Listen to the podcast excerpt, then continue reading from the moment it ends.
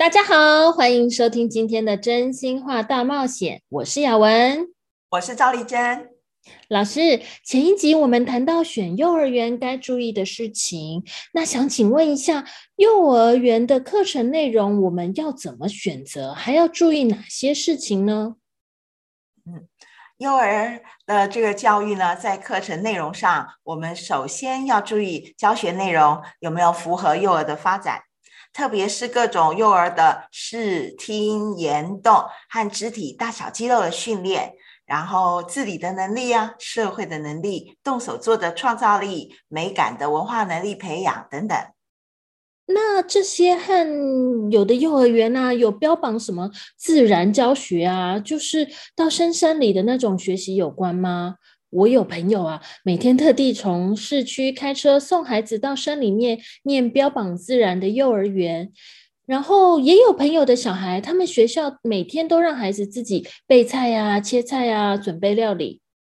嗯，当然是有关的啦。你刚才说啊，提倡自然的幼儿园，对于从小生活在都会区的小孩来说，呃，让他有机会能够接触大自然是好事啊。那幼儿园生活里面有动手做也是好事，毕竟呢，都会里面的父母亲多半很忙，忽略了孩子应有的自然发展生活的能力。但呢，学校的课程里啊，自然的知识还是要有老师去引导、观察，还要注重是不是符合幼儿的发展。嗯，该怎么说啊？嗯，如果呢，只是标榜。呃，所谓自然，然后把孩子呢从都会呢送到山上，可是老师却什么都没教，那就不好了。我见过这种学校什么都不教的哦，只是让孩子沉浸在自然环境的建制中，以为小孩子要模仿啊，就是一种学习了。事实上，让孩子模仿还是要透过老师的引导啊。我们孩子不可能天生什么都会做。还有呢，孩子动手做呢，例如呢备菜、切菜，那么学校的做菜课也是必须要达到我刚才说的教育目标的。的确。幼儿的发展啊，其实啊，我刚才说的也是没有一个标准值可可看的，只有所谓的参考值。我们让这个幼儿接触自然的教育，对幼儿的发展是有帮助的。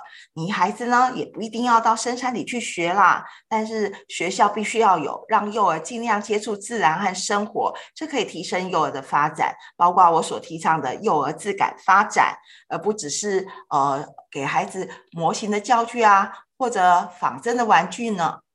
嗯，所以，我们身为家长，好像真的要先反思自己想要带给孩子怎样的教育环境吧。是的，主要原因呢是在于不同的幼儿园会教养出呃这个不同的孩子。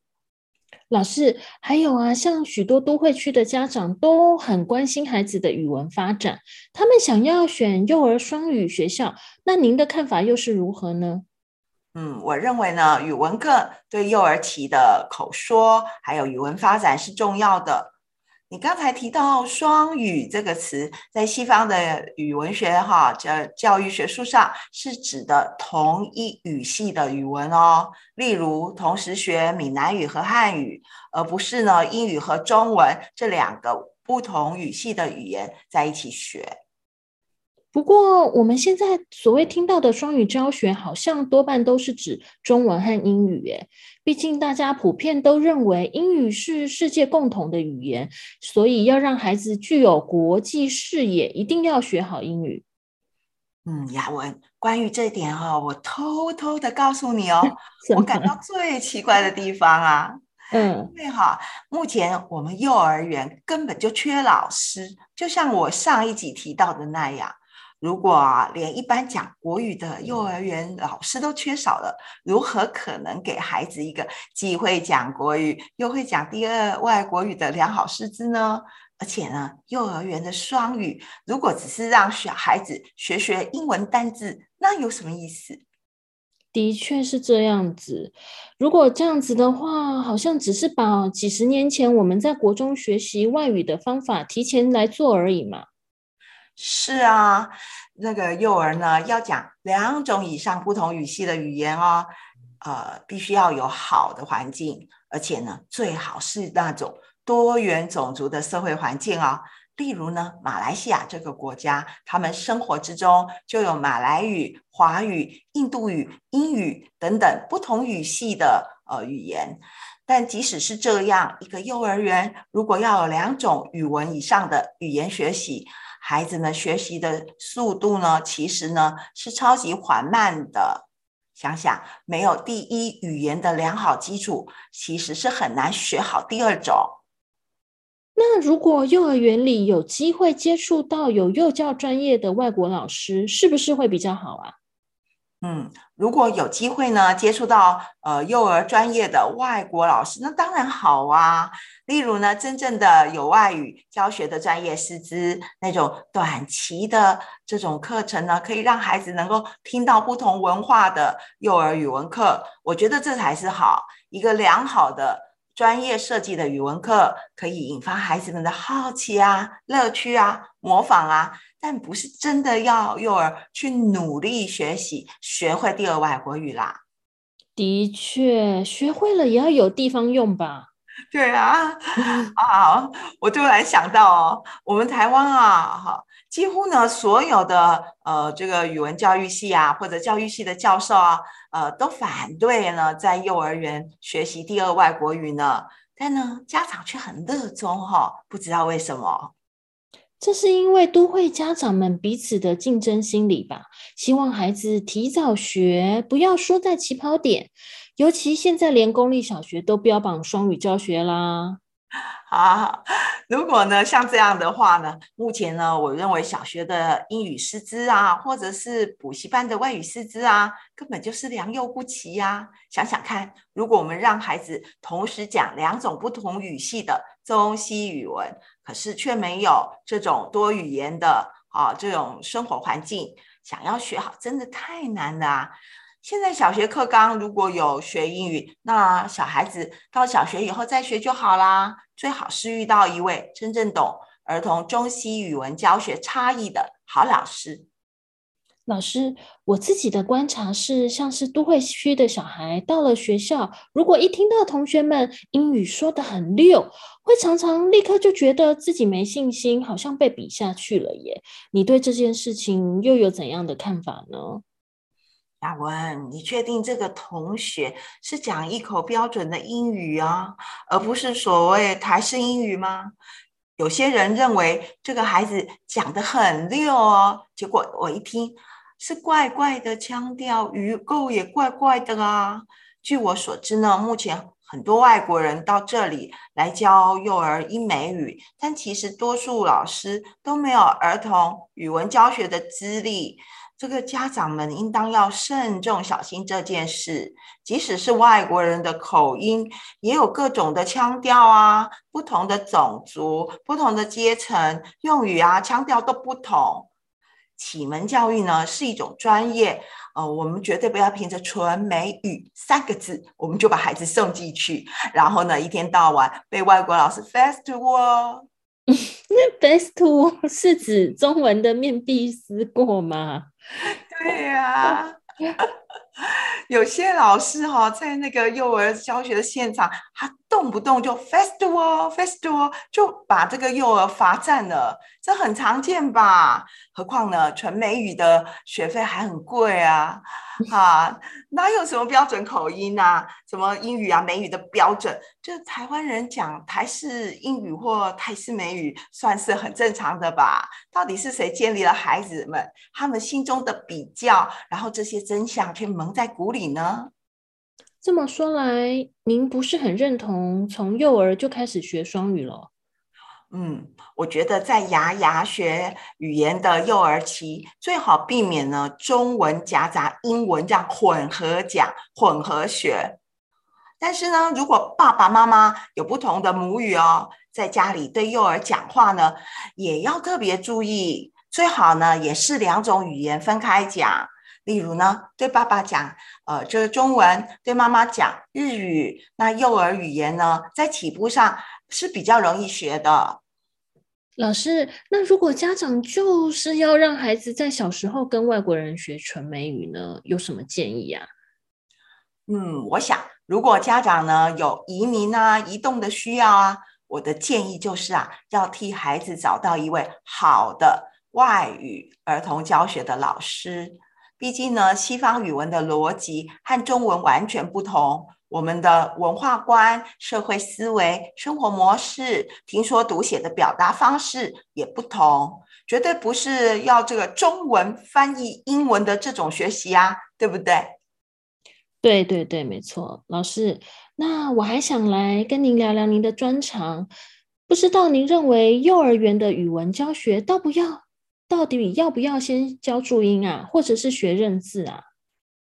嗯，我认为呢，幼儿语文的口说发展才是重要的。我们不要提早学一大堆的国字注音之类的，因为这样做会抑制小孩自然的视觉发展，会提早固化孩子的眼睛，影响他们的质感。所以呢，维护幼儿的纯净心灵，不要受到太多成人知识污染。这真是一件需要大家一起努力的事。可是，像我女儿才幼儿园，她就自己自主认识一大堆字了，这样对字感会有影响吗？雅文，嗯，你的孩子呢自己认识一大堆字啊，这对字感呢影响很小，因为呢没有大人教一大堆知识，对不对？所以他就没有固化他的眼睛。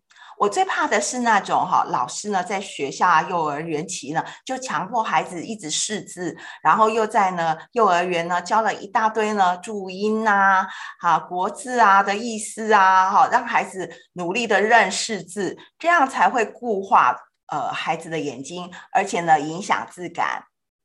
到了六足岁呢，正式学字的时候，呃，我们孩子有了充沛的字感，进行呢阅读理解就能够快乐又轻松哦。雅文，你觉得呢？你的小一自感教学经验是不是也感觉是这样的？嗯，对，我的自感教学经验是，低年级的小朋友上课时说出来的自感反应，真的是来自于学龄前的生活经验。像之前呢，我有个学生，他刚上自感课的时候，看到古字说出来的意思，很多都是关于马路的路标啊、圆环啊、交通号志啊、斑马线、红绿灯等等。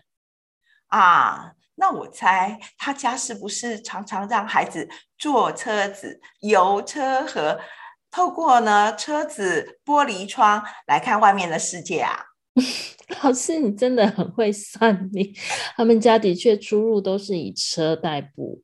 是啊，我想呢，现在是疫情，很多呢都会区的家庭的孩子都这样的生活的，当然自感力就会变弱。所以啊，我想要在都会区呢增加这种恢复幼儿自感的课程。当孩子透过幼儿的字感课接触自然事物的经验变多了，看到古字呢，说出来的字义也就越来越贴近了。嗯，的确，我也常常从教学上感受到孩子这部分神奇的字感力。那么，是不是常常有令人起鸡皮疙瘩的时刻啊？没错，没错。那我们最后请老师再来跟我们谈谈幼儿字感到底是什么啊？啊，幼儿自感教学呢，它其实是一种幼儿的全人启发。它是以目前我所发现的人类眼睛所能辨识汉字所有组成意义的最小最小元素，那个也就是我所说的自感元素，来作为呢编写幼儿课程的核心。老师，所以学龄前就可以看得到自感元素吗？它长什么样子啊？是的，学龄前就看得到喽。例如呢，一个小小的点，那透过自然的材质，像水和沙这样的观察，你就可以直接看到。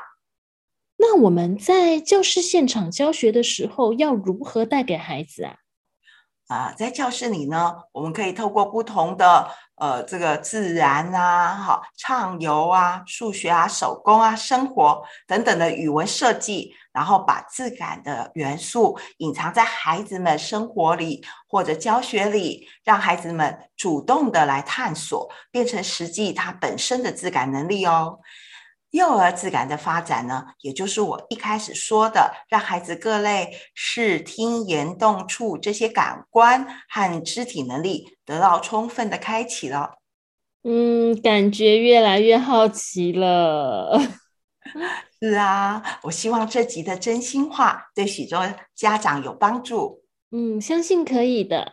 那大家在教学上，如果您对幼儿自感教学有兴趣，或者对于自感教学的成果发表有兴趣，欢迎来报名我们六月下旬由中华文字自感教育协会所举办的网络讲座哦。也欢迎大家追踪协会的 Facebook、脸书专业，如果有师资培育等讯息，也会在上面发布的哦。谢谢赵老师今天跟我们的分享。我们下次真心话大冒险再见哦！谢谢雅文，谢谢大家，拜拜。